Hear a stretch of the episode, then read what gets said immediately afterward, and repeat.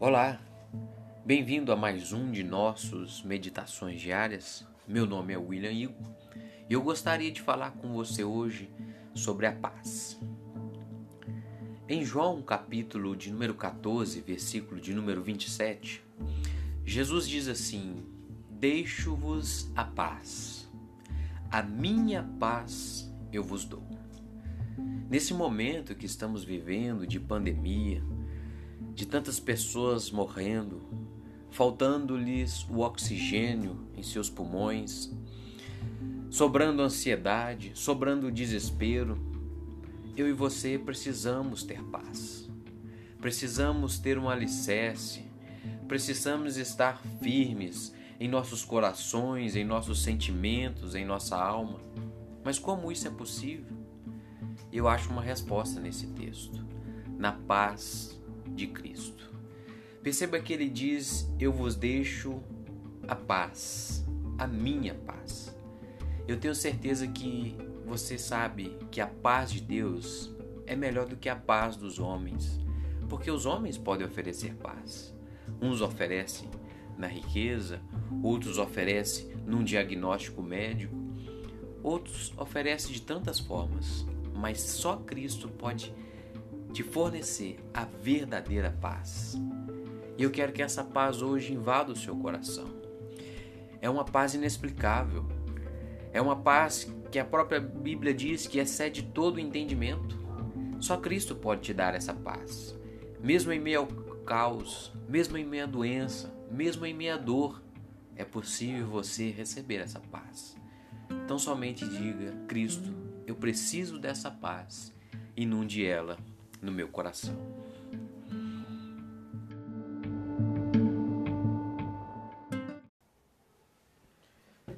Olá a todos, sejam muito bem-vindos a mais um dos nossos podcasts.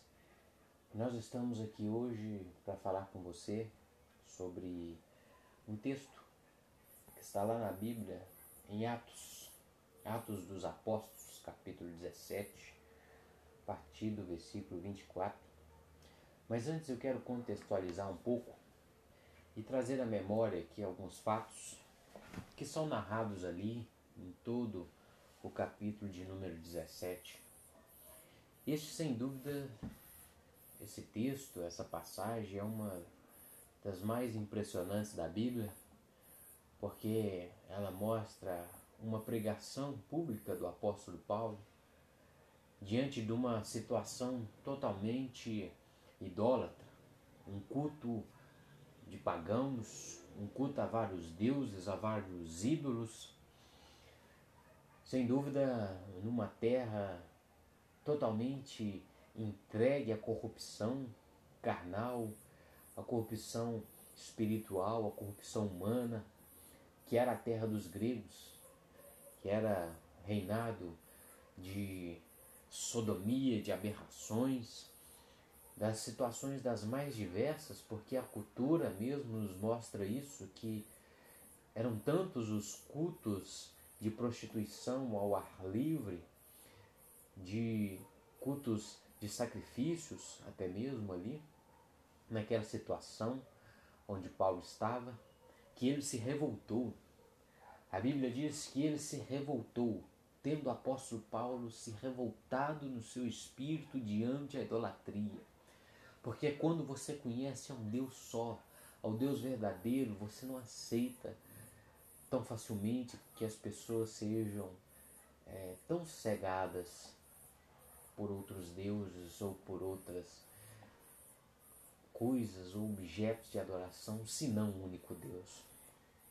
Mas eu quero contextualizar sobre essa passagem que o apóstolo Paulo começa ali no Areópago. A Bíblia diz que, tendo o apóstolo Paulo se revoltado diante da idolatria que via, levantou-se e disse: Senhores atenienses, em tudo vos vejo acentuadamente religiosos, porque passando e observando o objeto dos vossos cultos, encontrei também um altar no qual está escrito ao Deus desconhecido. É esse que adorais sem conhecer, que é precisamente o que eu vos anuncio. O Senhor dos céus e da terra criou o mundo e tudo que nele há, não habita em santuários feitos por mãos humanas, nem é servido por mãos humanas como se dela precisasse de alguma coisa, pois Ele mesmo é que dá a todos vida, respiração e tudo mais. De um só fez toda a raça humana para habitar sobre toda a face da terra, tendo estabelecido os tempos previamente e os limites da sua habitação, para que buscassem a Deus, se porventura, tateando, pudessem encontrar, se bem que Ele não está longe de cada um de nós, porque dele vivemos, nos movemos e existimos, como também disseram algum de vossos poetas. Sem dúvida, esse texto traz muitas lições e uma das quais eu quero me ater nessa, nessa hora, nessa noite em que eu vos falo, aqui na minha janela, olhando a beleza da lua, a beleza da criação. E sobre a ótica deste texto, eu vejo que essa lua que eu vejo, essas estrelas, essa nuvem, esse azul escuro, essa noite maravilhosa de verão, foi obra das mãos do Criador. Esse Criador que muitas vezes como lá no aerópago, nas nossas vidas, é um Deus desconhecido. É um Deus que a gente adora porque nossos pais adoraram.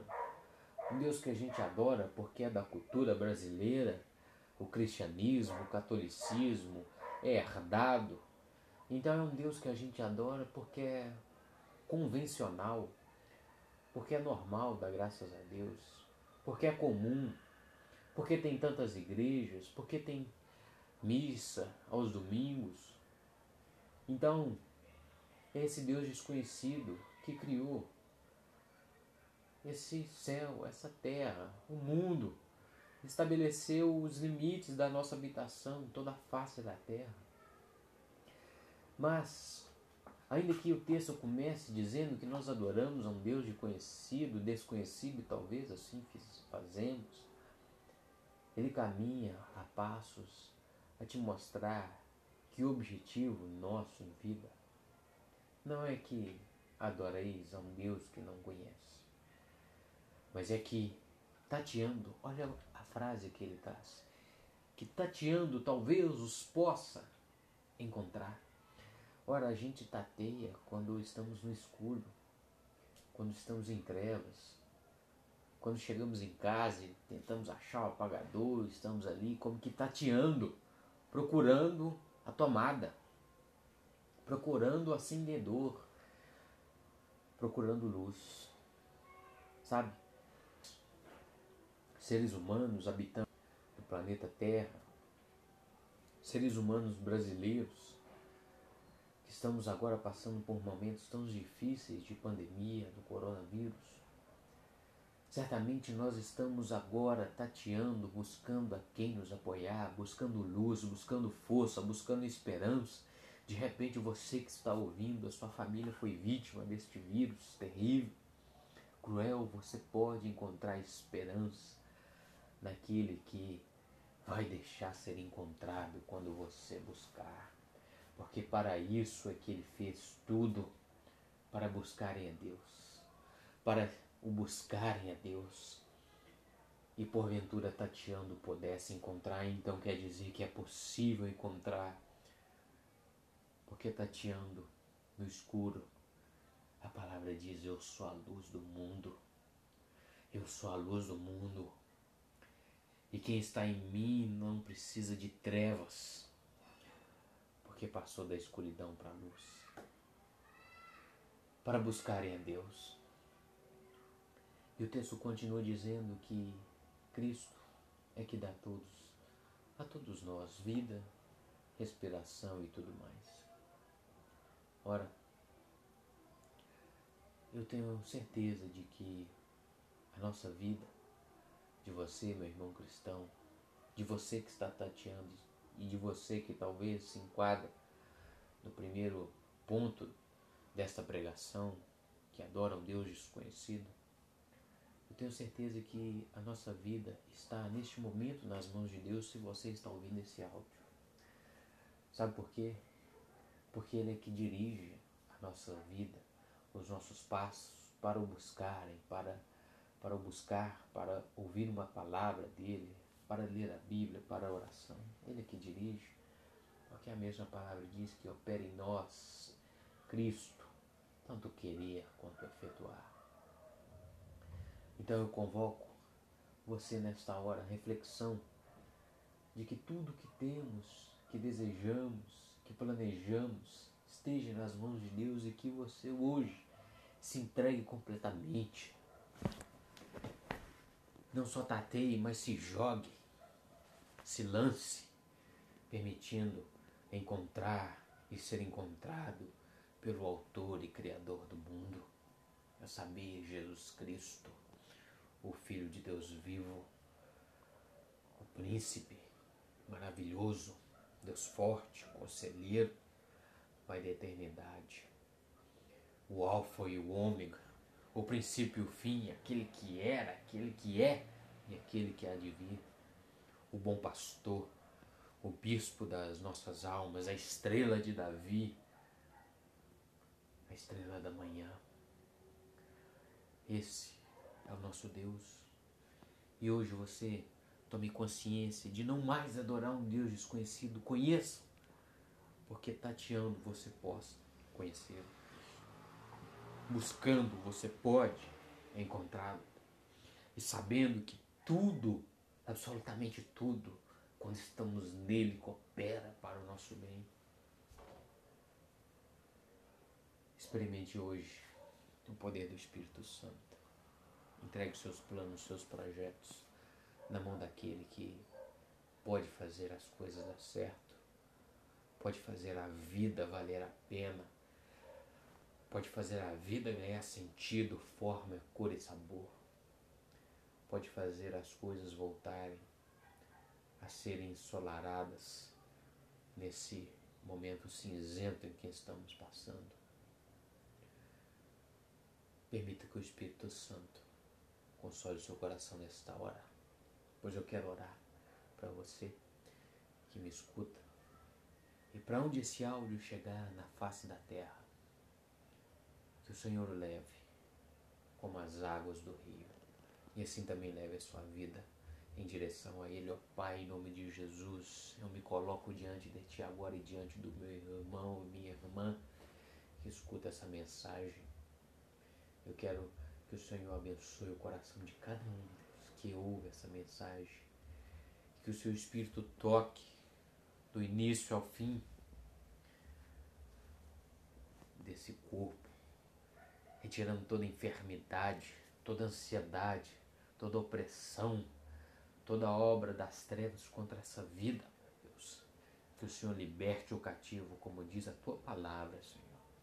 E que em nome de Jesus, tua palavra habite no coração de cada um, que o Senhor se revele a ele, porque o Senhor é que nos mostra a tua face. Eu abençoo cada um em nome de Jesus. Deus abençoe.